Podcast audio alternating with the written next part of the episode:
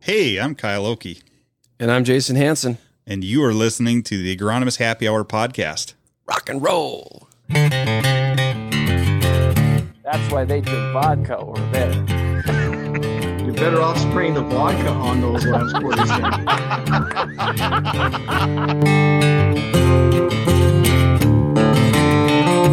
Drought is no fun to endure. It, it's Devil's right hand.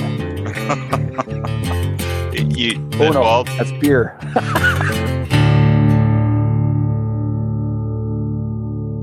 Hey, everybody, welcome back. You are listening to the Agronomist Happy Hour. We are going all the way down to the Mississippi Delta to go talk to our friend Greg Flint. Now, Greg is the director of the Mississippi Crop Improvement Association.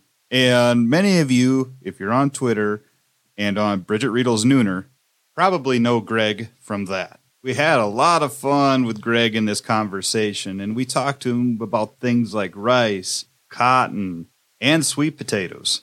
And there's a lot of other things too, like beer choices, places to eat, things to see, all that. But enough of me rambling. Let's get to the conversation. I just get too tied into a conversation. Love listening to you know everyone talk about agriculture and their side of the world. It's always so much fun. And that's that's the reason I like doing what I do with Brooke Bridget because I even if I sit there and listen, I just that's I'm, I'm so interested in Midwest ag and Northern ag. And, you know, I've seen Mississippi and Southern ag I'm alive.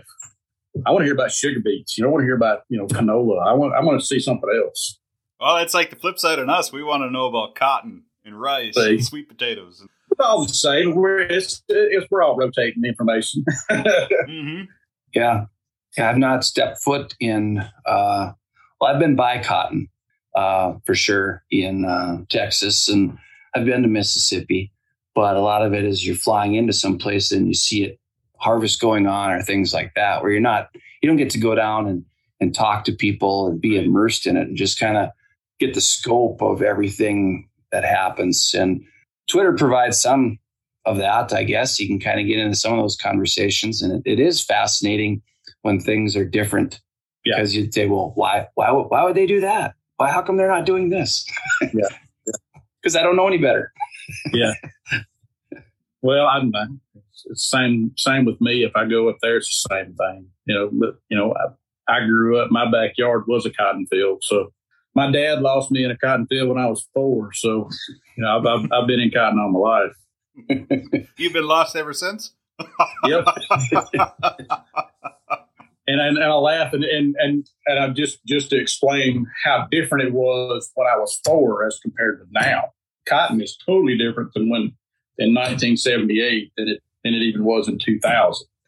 Cotton in 1978 we didn't have plant growth regulators, so that cotton plant may have stood 10 foot tall, and I'm walking under trees. Now we have what we call you know plant growth regulators, which those pretty much started coming into use in around 1982. That's when we started seeing Pix. So we started we started making that plant, forcing that plant to squat and to bush out and to load up, not to spend so much time on leaves and stems, but more time on on squares and blooms on the product we want. And I, I don't know. uh, Let me. Let me. Uh, I guess I ought to explain. Do y'all know what a square is? Uh, we're about like lukewarm Yeah. on that. Square is Is, that like four square meals a day? I've heard enough to know that it's something that it's uh, it's different, and that's about it.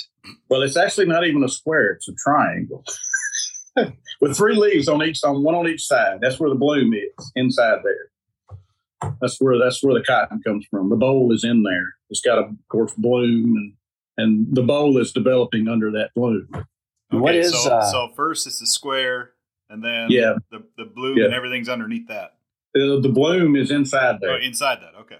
Yeah. So you get a yellow bloom, and within three days that bloom falls off, and you got a small little little small boll that starts developing, and that's where the cotton is inside that boll. So there's another But we- cotton terminology that I've heard before. What they uh, like a like a number, so many lock boll or four lock boll, or does that sound?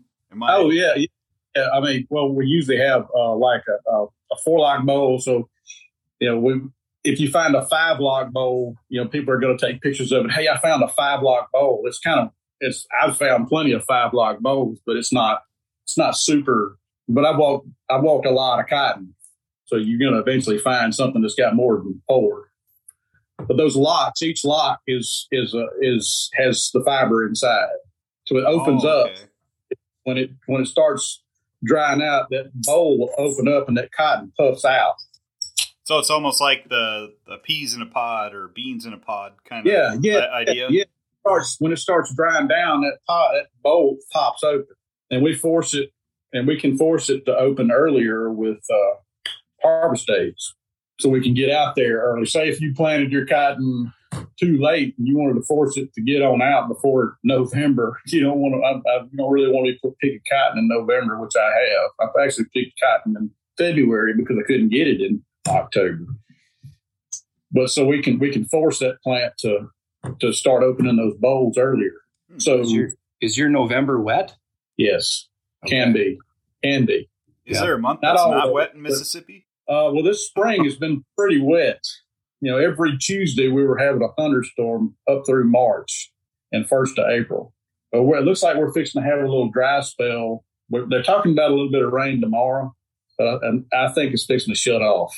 Last year was fairly wet, but this year I'm I'm expecting it to the rain to shut off on us. That's just that's what happens. Hmm. So we're definitely going to have irrigated and non and non irrigated crops this year. Last year we had irrigated and non irrigated, but we had plenty of water to make the non irrigated. You know what I'm saying? Right. I remember going. Uh, this is back where I used to work. We had a training, and it was going to be in Tunica, Mississippi. Yeah. And uh, it was uh, the year we were supposed to go down is when Katrina hit, and so Oh, they- yeah, so they moved everybody up and to get out of New Orleans and surrounding areas, and they they filled up all the hotels and things that were in Tunica, and we went down there, and uh, they fly us down. I think we got into Memphis, and then we we bust out and uh, got out there that, that day, and I think it had rained like three or four inches of rain, and the next day was, I mean, it felt like we stepped off that bus and onto the center of the sun. The humidity Yeah. just Yeah. slapped us like you got beat with a baseball bat, and it was Yeah. like, oh my! It was the humidity was so high, and the heat, and then there, of course, there was free water sitting around and everything, and we were going Yeah. out to this this plot, and and they told us, okay, well, see those those plots over there is like fire ant piles. You do not step into those at all. Yeah, yeah, It's we have like- fire everywhere. So it was it was like something totally different uh, from what we were used to, but uh, Well, I was in I was in Tunica last week. yeah. Yeah. I go several times a year. I have a seed company right up there. and it was uh yeah it was it was interesting because uh you, see well you just see different uh, differences in not only maturities but how a climate can really do things to plants and that was uh it was a great it was a great experience to go down there and and take that What were in. y'all looking? uh it was it was primarily uh soybeans and corn Okay, uh, yeah. and uh and then different On tra- Yep, different traits, um, different characteristics. Uh, it was it was a training to kind of get prepared for some of that stuff, and there might have been some alfalfa in there as well. There we have a little bit of alfalfa in the state. One thing I got to know to kind of like frame my uh, or to ground myself, I guess, in the maturity zone is what day length corn, what what group maturity soybeans.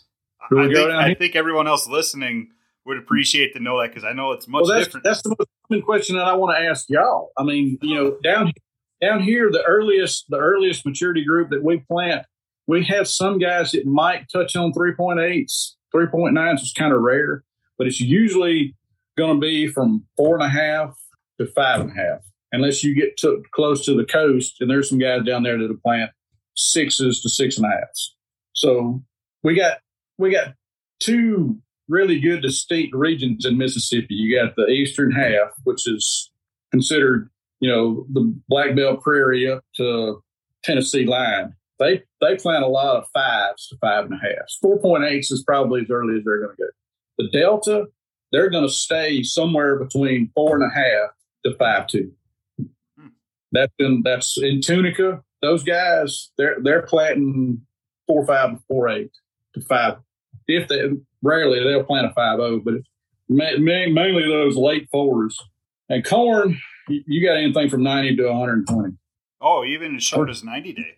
Yeah, yeah, uh, we've had we've had ninety, Okay. but most of it's going to hit around 118 to 120 somewhere around there. I don't even know if we could have a season as long as 120 days.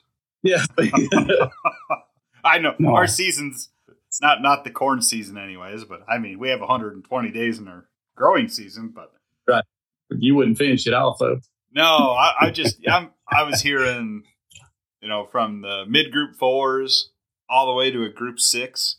That I didn't know Yeah. beans went to a group six. We'll probably enlighten you on how early the groups. Sure. Well, go. I would say let's, let's say this: when you get to when you get to a group six to a, and we've got some group eights, but those are forage beans. Those leaves, we got those leaves are huge. And when you get to a maturity group that late, you're you're wanting more foliage. You're you get you're grazing that. You're you're you're silaging or something with that because you're that's a, just a longer season. So you got bigger bigger leaves. You got more foliage than you do pods. Just a different way of thinking when you get that high here. Sure. Sure, I've got a cut. I've got one seed grower that'll plant. Uh, he's but he does uh, wildlife seed mixes, so he's got a six and a half up to an eight. sure. And and for a wildlife plot, it makes total sense, right? Oh yeah, yeah. It's, it's they're beautiful too, and the leaves, the trifolias are just massive. And one of them is Roundup Ready. It's a Roundup One Huh. um, thing. Huh, very interesting. Yeah, our our maturities. Uh, you want to tackle that, Jason? So uh, we will. Uh, I have a lot of double zero Yeah, figured. soybeans, and and we'll go down to in my immediate area, probably down to like an 03 at the latest. Uh, we'll we'll find some triple zeros if we get into a, a hail situation where you're going to plant in the the end of June, and then you're still kind of pushing it to get a triple zero bean to make it before the frost. And the state's probably going to go. Oh, you probably got some stuff that's in North Dakota. I doubt you're going to get into a two, probably a late one. You know, mid Yeah. to late one, something like that. Mm-hmm. Now, where where are you? Where are y'all based? Where where y'all live? Opposite Just- corners of the state. Yeah, that's Yeah. what I thought. Yep. I've been listening to your podcast just just to kind of get an idea how crazy you were. Did we? How, how were we on the crazy spectrum? I I don't know what the Mississippi scale is, but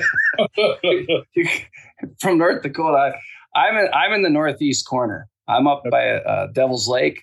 So if, if anybody heard about waterfowling or uh, fishing, that's kind of the we're the largest natural lake in uh, Devil's Lake. So I'm kind of in the northeast quarter. Um, you know, I go 90 miles east. I'm in Minnesota. I go about 55 miles north. I'm in Canada. Chuck. So Yeah, yeah, where, it's uh, yeah. Where I'm in the southwest, sixty miles, I hit Montana, and if I go well about that south, I'm in South Dakota. So it's uh, yeah, just total, If I drive different areas. if I drive three and a half hours south and west, I'm in I'm basically in New Orleans. gotcha. If I drive three hours north and west, I'm well three hours, about three hours. I'm I'm fixing to cross the bridge at West Memphis, Arkansas. So I'm kind of in the in the central, north central part of Mississippi. Okay. So But I grew, but I grew up about 15 minutes from the Mississippi River and smack dab in the middle of the Delta. so what is You know- the, what is the You delta? Okay, if you were in Tunica, you were in the northern part of the Delta. Okay. Highway 61, you were right on Highway 61. If you hit 61 and drive south, you're driving right through the center. You're cutting the Delta in two from east to west, all the way down. If you if you ever you ever heard of you know where the Peabody is in Memphis?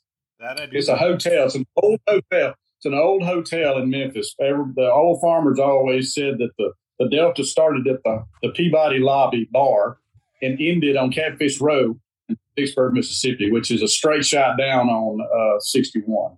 Okay. There's a lot of history. There's a lot of history in Mississippi Delta. It's, Yes. Yeah, and that's that's part of the fun. I mean, I always have interest in. Uh, I like to travel, go places, uh, and part of that is uh, to the lay of the land, the agriculture that happens there, the history that goes along with that, and then of course you wrap it up with uh, primarily food. Well, there's a lot of good food down through there. I know. A lot of good- That's probably my favorite part about traveling is all the food. If you if, if you come if you come down here, let me know. We'll, I'll, I'll show you some. I will go to some places that mm, some good food. Ah, that's I got I have friends that own restaurants down there, so we can hit them up.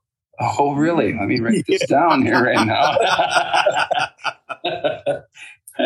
So, so the Mississippi Delta that that makes up how much of Mississippi's agriculture? So, I mean, that's only just a narrow area of. As far as as far as agronomic row crop production, Yeah. I'd probably say 70, 75 percent. Okay, so It's that's, a lot. that's that's the bulk of the row crop. Yeah, it's, it's it's it's yeah from from the Tennessee line all the way just north of Vicksburg, which is a pretty good pretty good ways. And you got all kind of different soil soil types.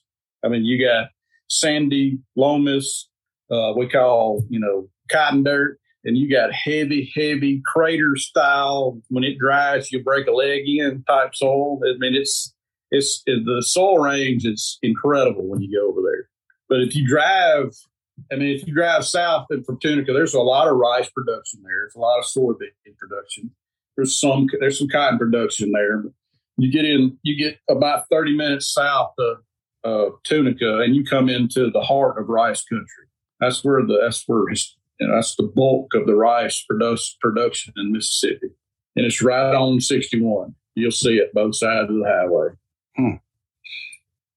So That's it another- is- Probably aren't real used to is is is is is rice and no, we- not at all. we- we probably have somewhere around this year we'll probably have somewhere around 90,000 acres total something like that we usually from 85 to 110 on total rice acres in the state so rice then is that grown? It, is that really grown like a commodity crop, like corn and soybeans, like where guys grow it on the open market and they could sell it to an elevator, or is that something?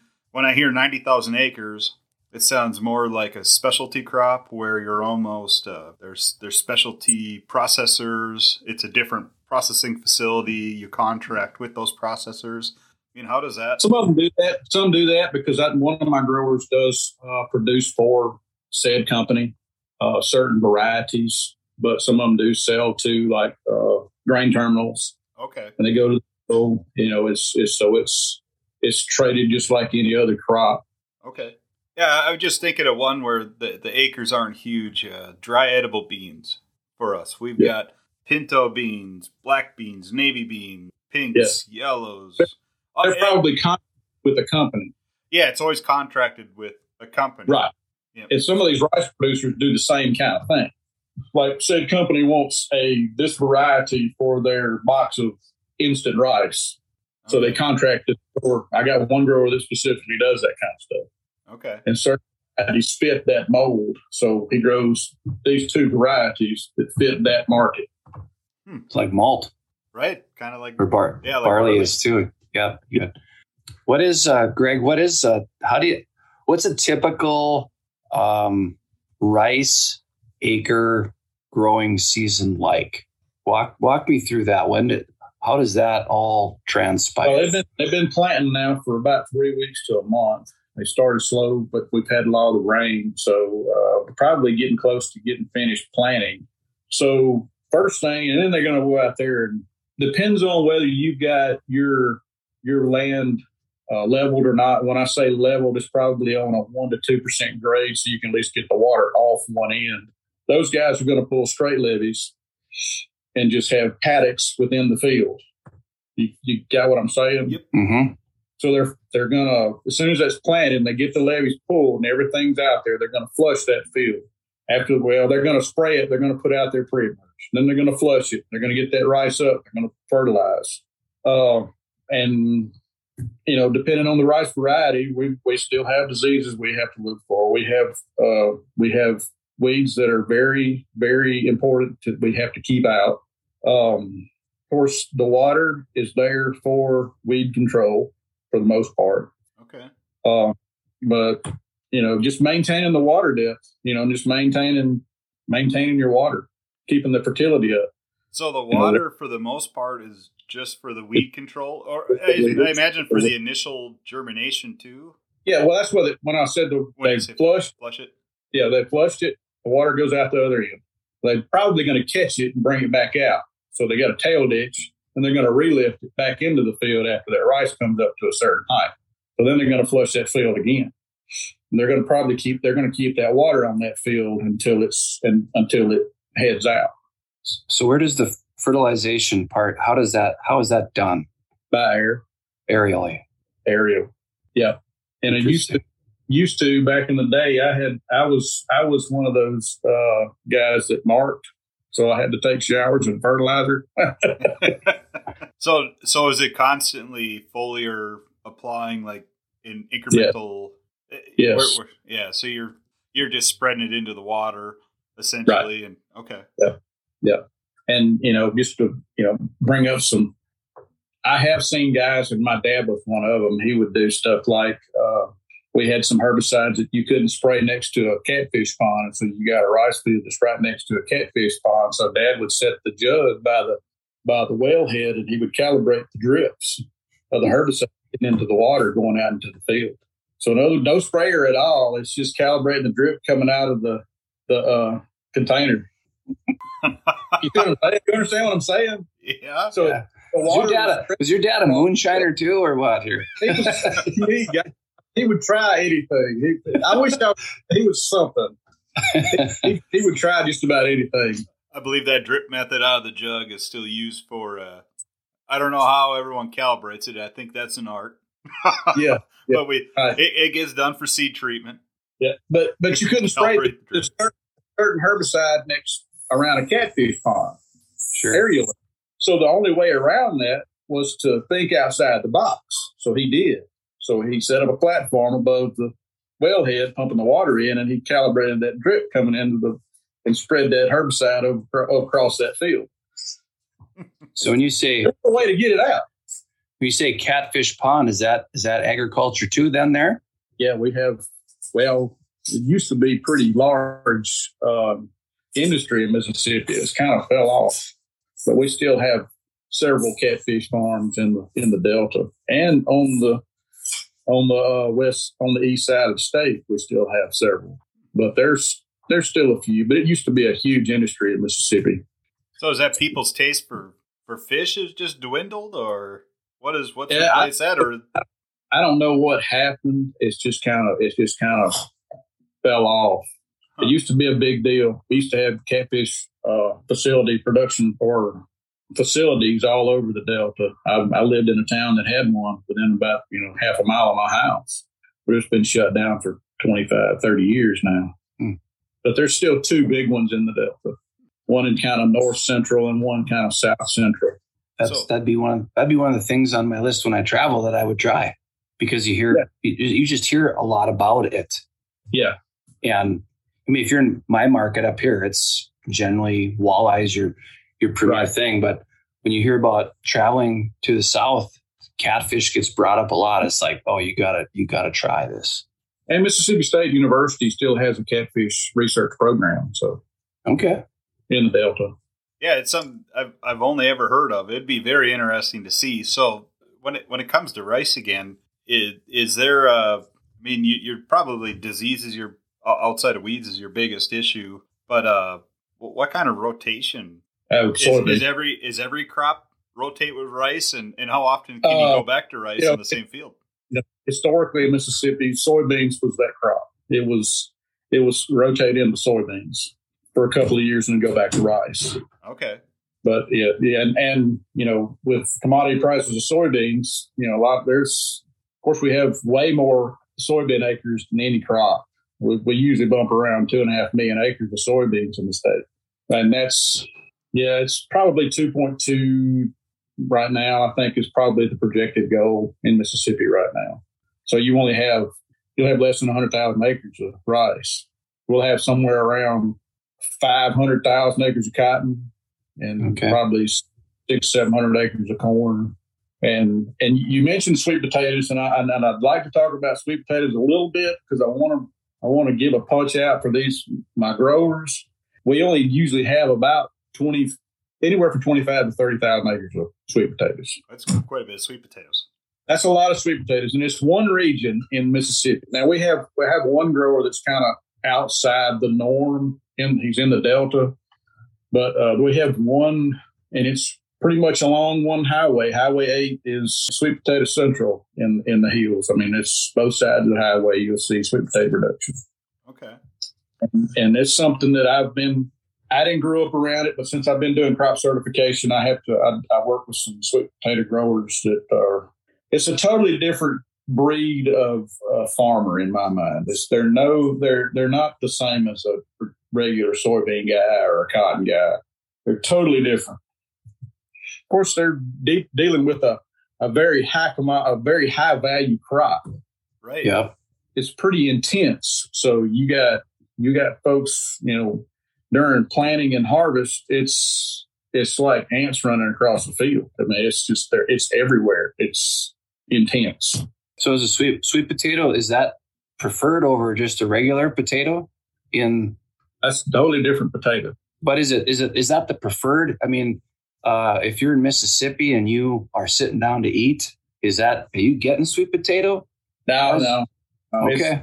Yeah, it's like my wife. She she loves sweet potatoes. Of course, a sweet potato is what it is. It's kind of it's kind of the candy of potatoes.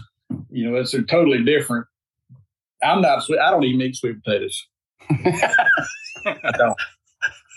But my wife will go through two boxes of sweet potatoes in a in a in a winter.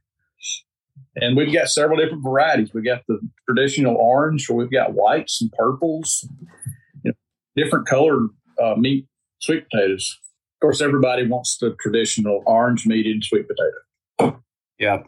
Yeah, you get you got to have your regular. I I prefer like if I see it purple or I have seen I- I've rarely seen the purple, but when it's there, I'll grab it. And I've seen the white a little more, but yeah, it's almost always always I've got- that I've got- orange, that yellow. I've actually got a box sitting right behind me. It's almost a uh, boy. If I run into it, it's a Thanksgiving deal. You know, it's it's kind of a Yeah.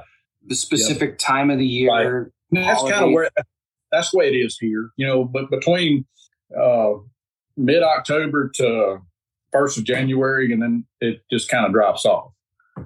As far as people wanting sweet potatoes on a regular basis, you know, then they want it again around. And Thanksgiving is the big time. Everybody wants sweet potatoes at that time. Yeah. It's always so interesting. Like for us in our household, I bet you we have sweet potatoes once a week.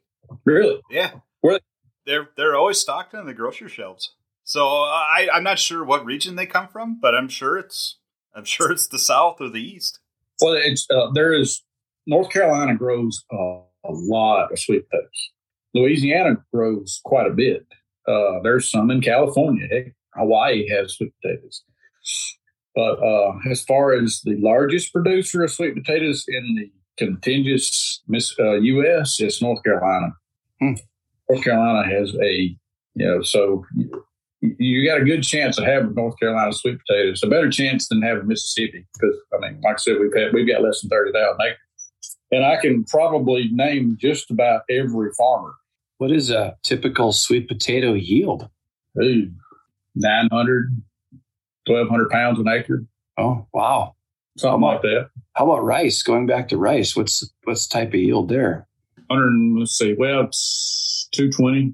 Oh, so they can they can produce quite a bit on that. And produce, you know, uh, and you talk, we want to talk yields. Cotton, um, on a good year, you'll have two and a half, two and a half bales on average. You know, I, of course, you got some growers that'll grow three, three and a half, even four bale. Four bale cotton is is huge, and that's that field is white. So, and I don't know what kind of soy, what kind of what kind of soybean yields do y'all see? That that varies, uh, but I would say 25 at the low end on Yeah. a bad year, on a bad soil, up to mid 50s on good years, good soils. Okay. You'll have you'll have some stuff in some in some areas where you'll push mid sixties to seventy. Okay, You know? so y'all are not totally off from where we are, but I mean, I have seen some varieties bought, you know, 95, but that's a rare strip trial or something. But on average, you know, state average usually runs around 50, 52, Okay. something like that. But I used to do soybean variety trials across the state, so I saw a lot of different types and, and uh, yielders. I've seen some pretty good yielders, but you had to hit a perfect timing for those to do that. Biggest thing I saw was uh, difference is that when you the farther south you went, it, things were more determinate. Yeah. And uh, we're we're very indeterminate. Right. And I'm I'm six four, and I've walked into soybean fields in areas south of here that are chest high, and just even. I mean, Yeah. unbelievable how. Tabletop. I love I love seeing that. Yeah. Yeah. So, Well- so back on this sweet potato topic, I, I don't want to finish with where we ended on that. Right. I, I Go still ahead. have more interest because you said it, it's like a different breed of farmer. Uh, so I imagine it sounds like there's a lot of hand labor, manual labor that's involved. You said Right. a lot of lot of people running back and forth Har- for that's So- that's for the harvest part of it. for the harvest part of it for for the planting too. So there's a couple of different ways to approach planting. So if you've got seed potatoes from last year, so you got a box of seed potatoes, so you're going to bed those potatoes into a into a tall bed in a pile in a row. So each, each one of those are going to have eyes on it. So they're going to shoot those shoots out the soil. So you're going to go in there and cut those off and move those across the field. You see what I'm getting? It's labor intensive. It's Right. a lot So do you have to But- do it like like regular potatoes when you're cutting for the eye pieces? Like here in North Dakota, we have uh we have some pretty strong regular potato. Uh, I, I wouldn't say it's uh, there are some russet Burbank in different areas. We have production spread across the state, but there's one area in the north far northeastern part of the state that has an extreme rich history uh, from like Grafton up to Hoople, uh, where Sarah Lovis is from is is big potato country, and there's a lot of reds that are up there, a lot of table stock type potatoes, and they're always cutting seed and letting it dry, but they can do everything mechanically. This this is a much different process. It sounds like. Well, my my sweet potato is actually an Ipomoea now. We're totally different. You know, it's a root crop, but it's not a potato in what you're talking about. See what I'm saying? Mm-hmm. So we, and, um, so what I deal with is so we have a foundation program with Mississippi State University that grows and makes sure that those slips are virus tested, so we don't have transmit viruses in the field from lab to the greenhouse. So those slips go to greenhouse and they start growing. So you get a table that you've stuck those uh, sprigs in, slips, and those grow. You cut them, so you're expanding into the greenhouse, making that more and more into the greenhouse. So it eventually you fill up the greenhouse. So now we're going to the field. But that's the foundation program. Now, if you're dealing with a box of seed potatoes, those would be I would consider those G2s, year two. So and those came off of foundation slips. So if you got G2 sweet potatoes, you're putting in uh, a bed. Those are the ones you're going to the field and bedding and cutting and moving those slips across the field. There's so many different aspects that's going on. Right. It's a lot. So so uh, is there a different region in Mississippi that's growing the actual seed stock for for sweet potatoes? I've got I've got three growers that our goal is to be able to provide for for most of our growers those those G two box potatoes for next year. So that's our goal is to be able to eventually be able instead of bringing boxes of potatoes, sweet potatoes from North Carolina as seed taters into this state and the risk of bringing viruses from other states. I'm not pointing fingers. North Carolina's got a great program. In fact, my counterpart in North Carolina, I'm real good friends with him. We talk about this stuff all the time, but and we agree, you know, it's moving sweet potatoes from one state to another. And we do have a couple of things that, just like the guava nematode, has become a, a serious problem in, in in areas with sweet potatoes. So, but you can't tell. So you got those sweet potatoes in storage. But it takes months to be able to, to tell if those sweet potatoes have been infected. Once those sweet potatoes shrink, you start seeing the welts on the potatoes. But in storage, you may not even see it. But by the time they get here, you will. You see what I'm saying? Mm-hmm.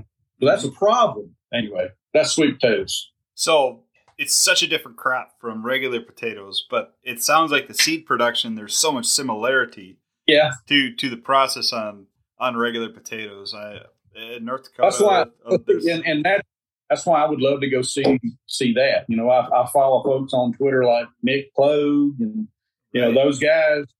Yeah, I, I, I, I've said, you know, I'd love to come hang out with you. You know, just to see see he, he his planting method is totally different than what we're doing.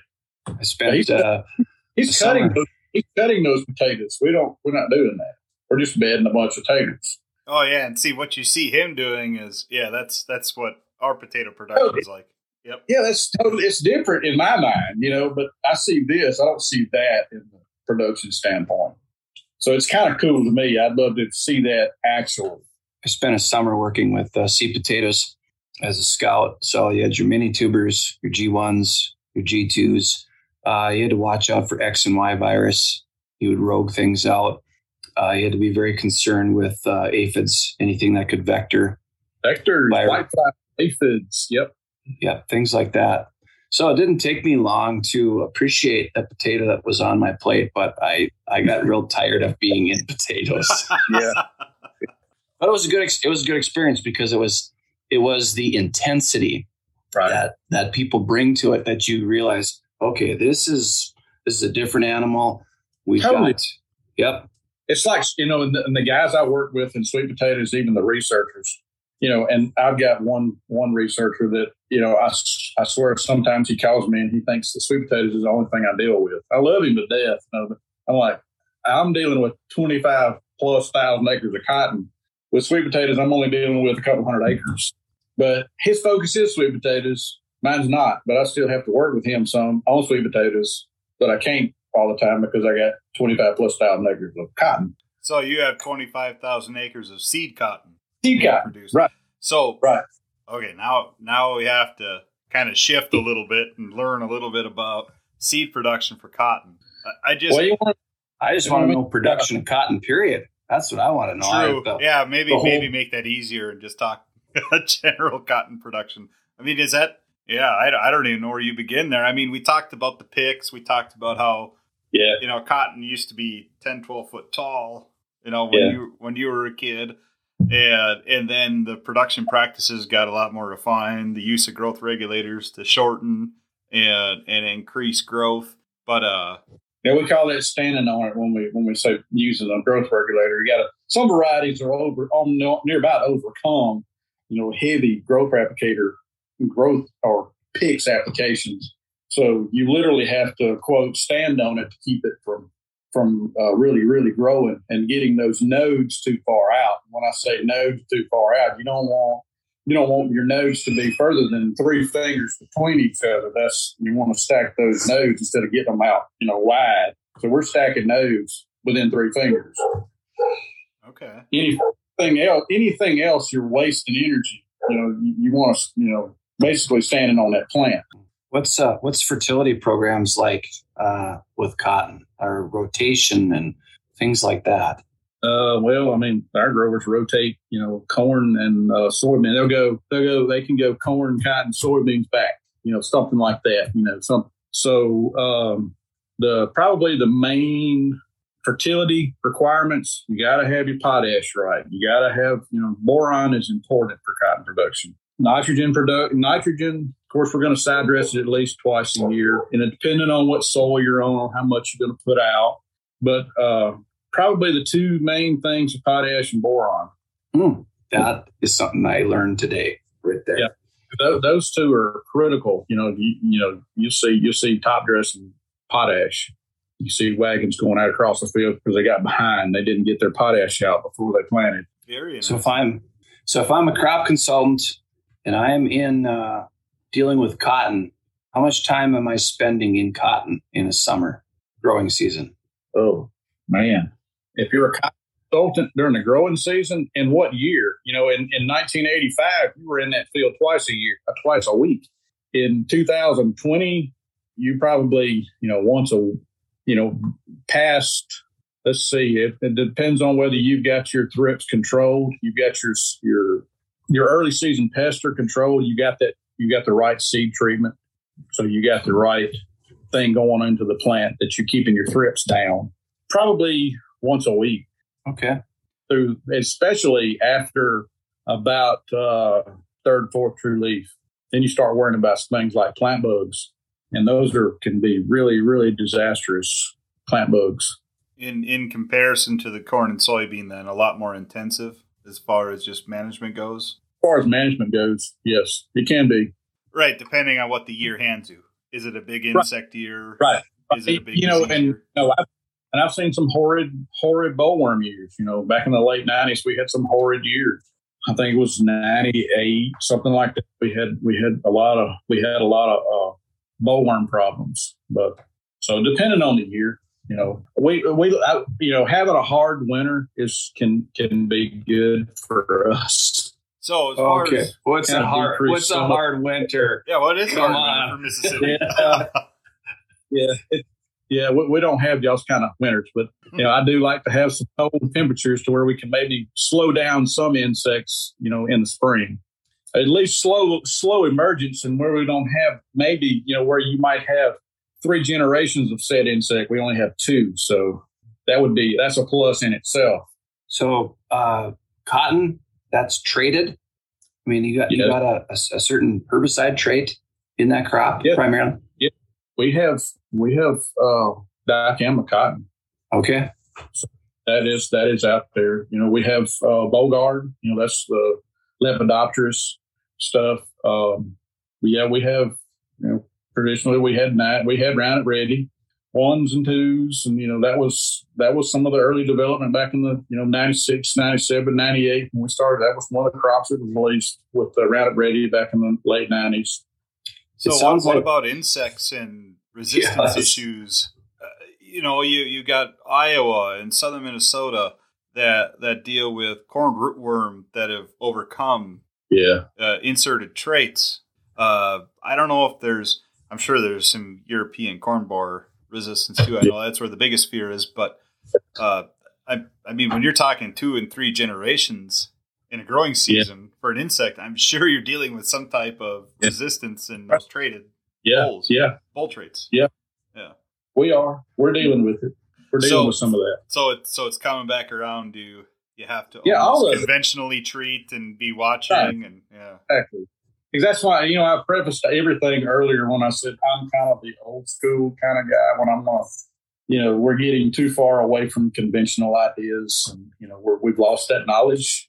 I, I firmly believe that we are, you know, some of my college professors that have left this world, you know, those, that's, those kind of, that kind of knowledge we're losing. My dad, for one, lost him four years ago. So, those those old school conventional type agronomic ideas are we're, we're losing and and i want everybody to be aware of that i think i think that's an important point that people need to understand Well, right, and and uh, being a good steward of, of traded technology is extremely important too. And and I'm not talking about the herbicide thing. I, I think all of I, I think yeah, I think I think we all stress on the herbicide thing a lot, but the the insect thing is huge. It's big Yeah, it, it's way bigger, and and I know how before it was refuge in a bag for the corn, for instance, because that's really the only insect traded. we don't have that Right, so you have to still grow refuge acres. we're in a cotton country we're in cotton country so we have to grow refuge acres so we got 20% you know refuge within uh, a mile mile and a half of each other Right, and and how many actually do a good job? believe me i know i know Right, right, but that but that's that's kind of the overlaying message here is when you when you run into those That's it. issues, it doesn't matter if Oh, it's look, no, that's the whole message. I mean, if we have to respect that, Mhm. if we don't, we lose it. well, that's the issue, and in the corn growers that are dealing with the the insect resistance issues to certain rootworm traits, certain BT traits, they understand that now, and and yet they have this refuge in a bag piece now that will change things and and can kind of help overcome that. But it really makes me lead to believe that it was the abuse of not being good and not being a good steward with the refuge acres in the past that have kind That's of ex- led to some of those issues. That's Exactly right. Because we've we've we haven't respected it. Yeah, it's something you got to take serious, and and nobody likes to block up twenty acres or or twenty percent of their acres in something Right. that they know they can't produce. And the I- same. It's too. We've only got there's only this ceiling of of new chemistries out there that we can even use. There's not. What, what we're going to do? You don't have endless amount of types of chemistries that you can use in a said situation. There's they're not. I mean, surely they might be developing something, but we may not see that for 15 years. So we only have what we've got. We have to treat what we have with respect, and we're losing. We're losing that. I mean, just you go back around and ready. We're, we're losing. We're losing we're losing the battle with that. And I I will say this again. Eventually, you're going to lose the battle with auxin herbicides. oh, we've already seen some of it. See? Yeah. Didn't take long. no, you're But, going. we, it's, but it's- we've always used auxin herbicides here, so it's. You know, there are a lot of prescription programs available these days. But remember, not all these programs and services are made equal. I would agree. Some are using very basic information that doesn't always represent actual field variability. I know of a more complex and robust software that can achieve accurate representation of productivity zones for your field. Yeah, complex and robust. Didn't you date a girl like that once? Hey, I'm talking about a software that can handle a complex and robust situation like the spring we're having right now. Oh, my bad. What software would that be? That software would be ADMS from GK Technology. Oh, yeah, I knew that. It's the Ag Data Mapping Solution. Make sure to check them out at www.gktechinc.com to learn more. Ask for Darren, Kelly, Cheryl, or Sarah. I think we can agree that every grower and every agronomist is doing their best to get the most out of their land and to do so in a way that makes sense for the budget and the soil.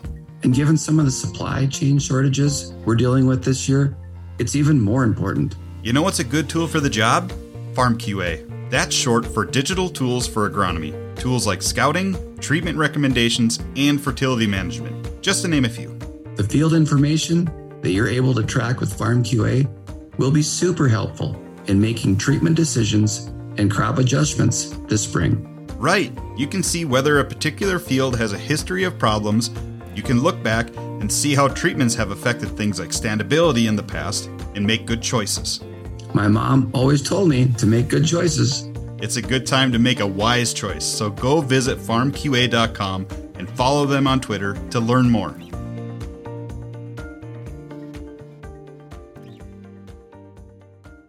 I'm going to go back to to conventional practices in, in cotton.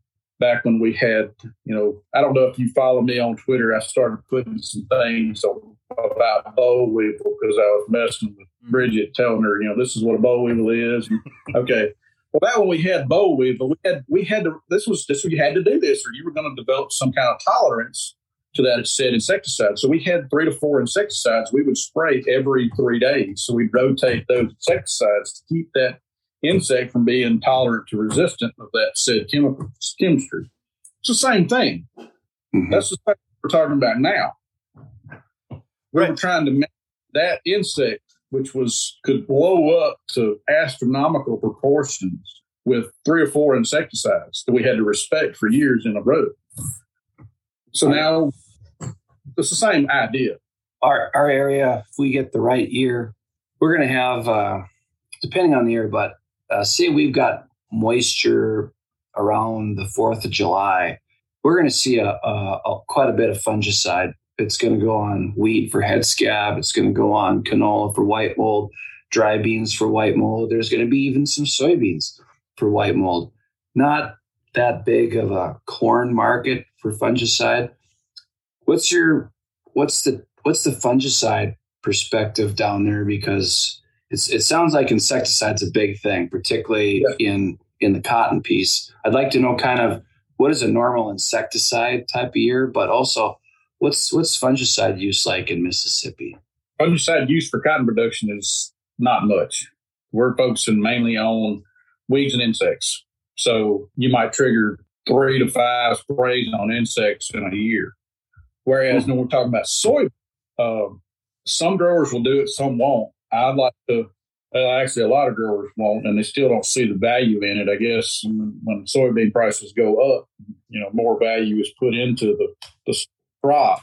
But uh, for years, I'd kind of like to push it. You know, see a farm use uh, uh, R three um, fungicide to control stuff like Cercospora, you know, frog eyes, uh, Cercospora blight. But if in seed production, um, I'm not I'm not scared to put out a second like at R four and a half to five just to maintain because we have purple stain, which is Cercospora blight. You get understand what I'm Yeah, saying? the stain in to keep that right to keep that at a minimum for seed production so you put out a second application just so you can hopefully maintain some seed quality. But most farmers in the state they're they're not focusing too much on fungicide application which i kind of wish they would kind of focus more on that because we are in a in more in kind of a hot dry to humid type climate. It shifts. You have a cool nights, you know, 65, and then it gets to 100 degrees, and you've got humidity that, you know, 100%, you know, you feel like you could fly, float out of the field. Well, fungicides or fungus or diseases thrive in that kind of stuff. Right. Hmm. So, yes, I, I kind of kind of recommend the farmer use at least, especially in soybeans, at least that one shot. You know, when But I as was far as as far as diseases in cotton, we've got a few, you know, angular leaf spot and anthracnose, but that you know we've got varieties that are fairly fairly strong can overcome a lot of that. no, But we do have spots like fusarium, and I have I have done some research on with fusarium and cotton. You know, you find you a spot that has it, but and it usually stays there, you know, in the soil for several years. It, it's What just is- so interesting place to place where where you hear is it insects, is it disease, is it both? Uh, it, you know, when you were talking about Yeah. the boll weevil resistance management, having different modes of action, different types of insecticides every three days, you're applying. I could be something, but I can still smell those insecticides. They're still. So the only the only parallel I can think that we have that's close to that that you mentioned earlier is you want to know just anything about sugar beet production for us. So we deal with Cercospora and sugar beet. Yeah. And it's not all of our well, we deal with Cercospora in our entire sugar beet growing areas, but there are some areas that deal with it far worse than others, and they have to use a rotation of different modes of action. They have to be really good Right. with with that for resistance management. And even at Right. that, they can't keep on top of Cercospora. And Right. it- to, to the point where they're making four plus passes in a season trying to rotate to it- maybe it's just a triazole product, maybe it's a strobian a triazole. Then they're then they're going to just like a, a Tin. just- yeah, yeah, super tin is on there. So you're just trying to coat the leaf. Uh, you're you're Yeah. doing something different all the time, and still they can't get on top of it. Yeah, well, Cercospora is a beast, can be, hmm and there's so many different types of Cercospora. And the one in sugar beets has always been a real tough issue for those guys. And they do have, uh, it's not a trait, I, I believe. I believe it's just a, a varietal thing. And they have some built in tolerance that they're just starting to see new stuff. But it still requires, you have to stack that with good resistance management practices Right, in Right. order to preserve that trait because it's not a bulletproof thing. right, and respect that chemistry. Right, absolutely. What is uh, what is going to happen in and I don't know if it's even labeled, but with the uh, chlorpyrifos, is that a product or in cotton? Yeah, we've we've used it in cotton in the in in the past, but we're we're losing it. Uh, I've got a little bit here at the at, at, the, at the house. Just Or- Organophosphates as a whole, you know, that's not that's not used too much. It's, Okay. so yeah, Pyrifos is one of those that we're we're losing, but it's it's all because of you know basically pollinators, stuff like that. yep, hmm And I respect that. yep. No, that's It- true. It, it makes things it makes things difficult, but Right. It's it's a system that we have to coexist with, and All right, that's it. That's the point right there. Yep. That's we have to work with. Right, and you have to work with it, and it has to turn into a deal where if you can't respect it, you lose it, and, Right. and that's kind of regulatory wise where it went. Yep. And then we just kind of we lost it, and it's an unfortunate deal because it was uh again back to sugar beet production. It was actually used as an important seed treatment. Right. Yeah. Yeah. It was. It was. Right. It was used as seed treatment. hmm Yeah. Purifies has been around a long time. Yeah, we still have been. I believe a lot of the sugar beet seed that uh, is out there currently for this season is treated with. Yeah. I mean, that's that's how big of a deal it was. It it was a very common Yeah. thing, and we used it a lot for soybean aphid and spider mite. Yep. It, it was Yep. used Yep. all the time on our Broad end. spectrum. It, it was a it had a very broad spectrum Mhm. of, of things it would control for sure. But we have to look at other things. So I'm listening to you, and I got two highways I need to travel apparently when I go to Mississippi. One is Highway 61, Yes. and the other one is you Highway. get there, you you have to call me now. You have to, Oh, well. you have to let me know. Okay. Hey, Well, I, Well, that's an I, I absolute will do- must. Yes. yes, and and Highway 8. right? yes. That's yeah. Yeah. And uh, so And uh, Highway eight, Highway eight, you you'll drive when you drive south on sixty one. You cross Highway eight in Cleveland, so you can actually turn turn left and go straight across to sweet potato country, or keep south and go through the rest of the Delta. oh, I got to make a choice. Yeah, but you're just gonna have to spend a few days. Is all you. It's just, it's Oh yeah, no, that's that's uh, yeah. When you go someplace, there, there's you, you got to find people that know what, where to go, right? right. So when I come down, I like to see things. Uh, I like the suggestions. Uh, what are some historical things that I need to see when I go to Mississippi? Well, some of the historic things are actually places to go eat, but uh, there are a few other road markers that you have to stop and see, of course. But some of the historical places, yes, there are actual places to stop and eat. Now we're talking. Yes. So let's jump into that food thing. What is what is it that uh, if you come to your state that I need to put on my? Uh, we started a list in our family: the hundred things you need to try before you die. So what is what is on the Mississippi slate for my uh, my palate? well, let's see. If you're coming down 61, you're going to stop in Clarksdale. You're going to eat at Abe's Barbecue. You probably need to go to Ground Zero. Uh, so come on down 61. You've got to go to, there's a couple of Italian restaurants in Cleveland that you have to stop and eat at. And of course, you need to drive through Delta State University. And whether or not you want to go see the Mississippi River, you know, there's, you could go to Moon Lake. There's a really nice, really, really good place to eat there. Um, but we'll have to go to Greenville and go to Doe's Steakhouse. And uh, they're friends of mine, old friends of mine. You will be treated like kings if you go there. You'll be my friend. You'll be treated like kings. See that notebook whipping out there? It is. I got it right here. I'm, I'm right. No, it's. I'm Yes. So you you go there and you tell the Signas that. Of course, I, hopefully I would be with you. Would tell the Signas Well, I'm not. I'm not doing this on my own, friend. I friend. have the tour guide. Yeah. So so you head south and you go rolling forward. You gotta you gotta get a Chuck's burger, and then when you get to Vicksburg, you're gonna get. Um, well, I'm- you need to go all the way to Natchez really to get the whole because you got to go to Fat Mama's Tamales. Fat Mama's tamales. All right.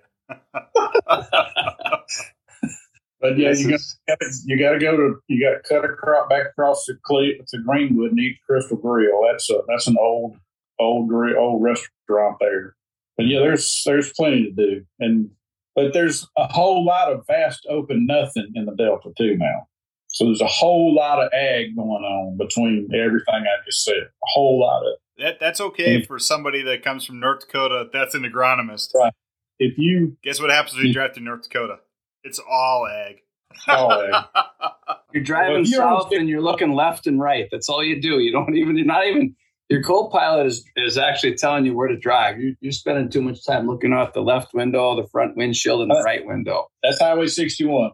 It's both sides of the highway. You're going to see anything from you're going to see rice and soybeans, corn, cotton. There's there's a couple of sod farms, but you're, you're going to see all agronomic activity all the way down from the boot from the from the bottom of the hills all the way to the Mississippi River levee. And when you're on 61, you're you're within, you know, sometimes you're within a half, well, a mile or two from the levee, maybe up to six miles to the levee. But you're you got to go you got to go see the river too. So Yep.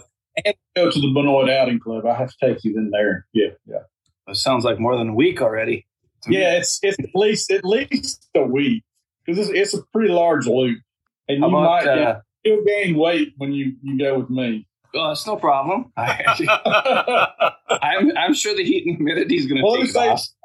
I mean, let me say this: if, if you go if you go to Doe's, and he'll say, "No, I'm bringing you porterhouse." That's what you'll have. How about uh, 'cause That's what that's what he brings me. how about state or uh, national parks? Because uh, it's something Kyle and his wife like to do too, is to Mhm.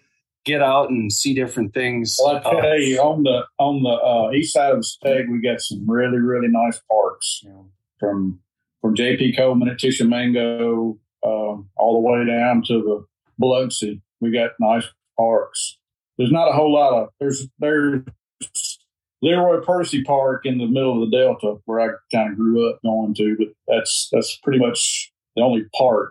We got several. We got plenty of lakes. in I was gonna say any good bass fishing. Yes, yes. Yeah. Now we're talking my language. here we go. Yes. In fact, I was I was on one of the lakes for two weeks ago, the, and then I had me a doe steak. now we're talking. Now it sounds like it's a it's an agronomy trip for a little tourist, little food, and probably got to bring a boat too. You don't have to bring a boat. We got boats. Don't don't bring boats. We we, we got boats. There we go. I Oh. got a boat here, and my a couple. Of, Perfect. So the other one I got we got to know about because it's happy hour is what about breweries? Are there are there go to breweries? High Cotton Brewing. There we go. Oh, yes. Oh man. You picked the right beer for happy. I got hour. I, I got this for this. Oh man. This is a there there. It's a brewery in Memphis. Now we have a brewery in Mississippi on the on the on the coast. It's Lazy Magnolia, and it's really good too.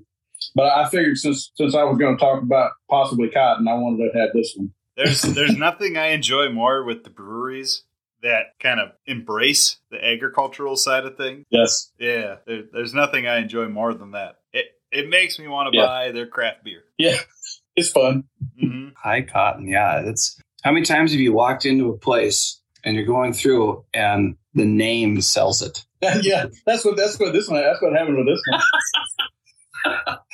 Yeah. So I- so I- High Cotton sold you. How was the beer Yeah. itself? It's good. It's really good. So so High Cotton Brewing. What what do they actually call the beer then? This one is just a Scottish ale. It's a Okay. IPA, Okay. but it's high cotton brewing. Yeah, but they have several. They have several. Let's just this is this is their flagship beer. I guess you could call their okay. sure. number one. Scottish ale. So good. Scottish Yeah. ales are good. Yep. But I was introduced to this by some friends that live just out of Memphis. They had they had it in their fridge, and I said, "Give me that one." Uh, yeah, it's always good to go to different places, try different things uh, between the Yeah. food, the drink, the hospitality, the history, the travel, the agriculture. So uh, I think that's the funnest part is uh, how quick some of those trips can feel because you're just taking in stuff. Yeah. And you say, oh man, a week, I don't know if I can afford a week. And you go down there and you go, uh, a week was too short. I Yeah. needed, I needed another 14 days, easier, 10 days. Yeah, without a doubt. Well, I went I went to Virginia Crop a couple of years ago, and they took us on a beer tour. They have a bunch of breweries up there, and that was it, it's kind of overwhelming when you got a brewery every half a mile. Oh, Is Yeah. it heaven? no, oh, it's Virginia. They loaded us up on a bus. They loaded us up on a bus, and every I swear it was every you know, we get on, get off, get on, get off. You get out, you have this little tasting room. You go in there, and good grief! So you're you're a little. You've had a few by the time you get off the bus at the hotel. I'll tell you that.